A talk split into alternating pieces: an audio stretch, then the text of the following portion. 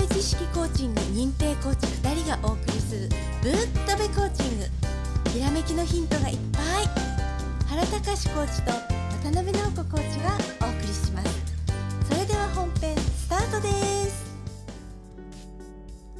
皆さんこんにちはこんにちは。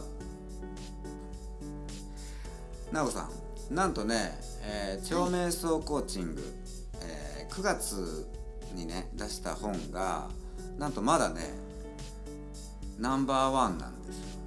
あすごいですねうん。はいあのーこれで1月3日まで行ったら、えー9月の3日に発売したんだから10月11月12月1月ってなるとはい4ヶ月あの王座をこうキープしたことになるんだよね。あそれはすごいですね。あのぜひねまだ読んでない方は電子書籍うん。ダウンロードして読んでいただきたいですね。2019年に、うん、やっぱこうやった感がやっぱあるなっていう感じが思うね。はい。うん、でまた来年はこの本を本物の本のね紙の本にね、まあ、やっていくように考えておりますが。はい楽しみですね。はい。はいで今日の質問なんですけども、うん。はい。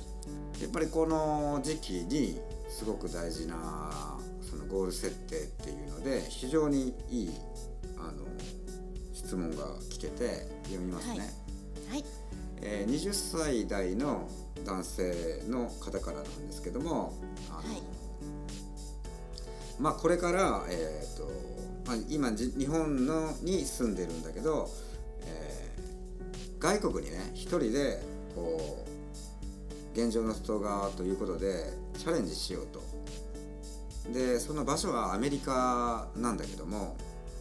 えーまあ何をしに行くかっていうのはまだ決まってはないと。何をしていけばいいのかも分かっていない。はい。でどういうところから決めていけばいいのかっていうことを教えてほしいっていうことなんだよね、はい。いい質問ですね。はい気持ちわかるねこれね。そうですね。こう20歳の時のこうもう何かやりたくて仕方ないんだと、そうなんですよ。うん、で分かんないけどもとりあえず行き場所は決めた。はい。でどうしたらいいのかが分かんない。はい。そこだよね。はね。いね。うん。はい。普通はさ、あの、じゃあ、こう、用意していく、身近なところから、その、現場のイメージっていうところにつなげていくんやけども、コーチングの場合は逆で、あの、アメリカで、その、まあ何ヶ月か住むわけなんだろうけど、そのところから逆算して今明日するその行動をこう組み立てていくんだよね。はいで直子さんこれをこう簡単に説明してあげれるかな。はい、あのアメリカに行きたい。何をしてるかわからない。それでもいいんですよ。まずアメリカに行ってみるってことなんですけれども、うん。そのイメージするのはやっぱりそのアメリカで住んで生活してる自分。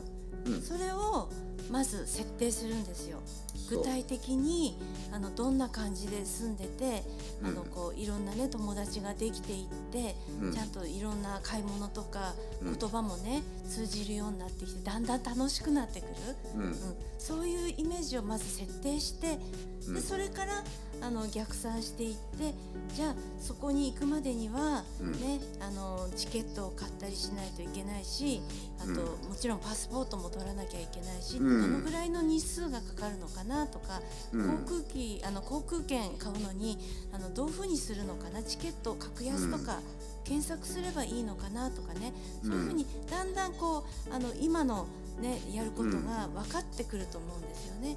そういう感じで逆算していく感じにするとより具体化していくと思います。そうなんですだから一般的なその感じで言うとこう身近なとこからこう遠くのアメリカの方につながっていくっていう考え方しちゃうんだけどもはい。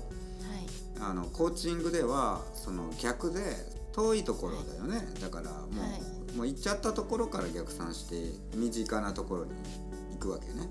そうなんですそういうねそういう考え方で行くと何でもあのじゃあ英語が喋れなかったらどうしようとか。じゃあなんか翻訳できるなんか道具もなんか内緒で持っていっとった方がいいんだろうかとかさ。なんか出てくるよね。なるほど。はい、緊急事態の時にはこの機械に頼れとかさ。なんかあるかもわかんないし、うん、今便利なのありますからね、うん、だからそんなんもあのアイデアとしてその湧いてくるってことだよね。はい。うん、でこの質問本当よくってその若い時にこうチャレンジするっていうのは本当にいいんだよ。はい。うん、やっぱこう40歳過ぎたり50歳過ぎたり60歳過ぎたりからするとそれの方がきついからね。はうん、経済的なものはそれはあるんかもしれんけどちょっとそそうじゃないところがきついんだよねだから今若い時は経済的にきついだろうけどだけどその時にやるのはすっごいいいよ。やっぱり。うん、であのポイントはやっぱりアメリカとかさ海外行った時にあのなるべく日本人から遠ざかる。今回はあの日本人がアメリカに行く場合やからそのアメリカの日本人にと一緒にいないっていうことだよね。はい。やっぱアメリカにいるんだからやっぱアメリカの言葉をやっぱり自分でね喋れる機会だしね。はい。うん、そうですね。東京でもさあのいっぱいの外国人の方いいるじゃん？はい。でかんやっぱり向こうの方も観光できてるからやっぱり身内ばっかりと話してるってアメリカに限らずその英語ばっかりで喋って日本語を喋ろうとしない人だっていっぱいいるやんか。あそうなんですよね。ね。ああいう風にならないようにせんとね。はい。あのせっかくのあの経験があの台無しになるんでね。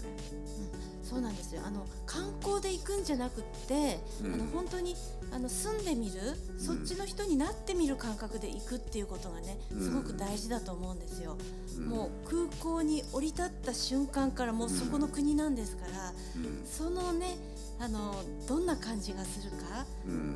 ねあのワクワクしてるのかドキドキしてるのかもう楽しくってしょうがないのか、ねうん。その辺をねこう自分でどんどんどんどんね、うん。もう自分の中でイメージしていってほしいですよね。うん、そう。それであの本当大変かもわかんないけどそれやりきった時ってめっちゃすがすがしいから。そうなんですよ、うん。自信つきますよね自信がつく、何でもそうやけど、そのまあ今回のその質問に限らずねはい。あの現状の外側に出る時ってやったことしたことないことをトライする時って大変なのよ。はい。でものすごいパワーいるんだけど、はい。うん、僕のその電子書籍でもそうよ。やりきった時のその気持ちよさっていうのがもう格別だからね、はい。うん、イメージっていうのが通用しない時だってあるけどでもそれでもなんとかやっていけれた自分がいるいるからね。はい。何歳になってでもその経験がなんていうかな役立つっていうか。そうですよね。自分で自分で経験して自分に身についたものだから、うんもうずっと一生ものなんですよ。うん。はい。そう。そんな感じでねあの今回のねあのテーマ、うん、やっぱり現状の外側のゴール設定っていうのが来年ね2020年も聞いていただいているリスナーの方があのしてくれたらなと思います。はい。本日もありがとうございましたありがとうございました。友部知識コーチング認定コーチ2人がお送りするぶっとべコーチング。今日のお話いかがでしたか？ひらめきのヒント浮かびましたか？質問のある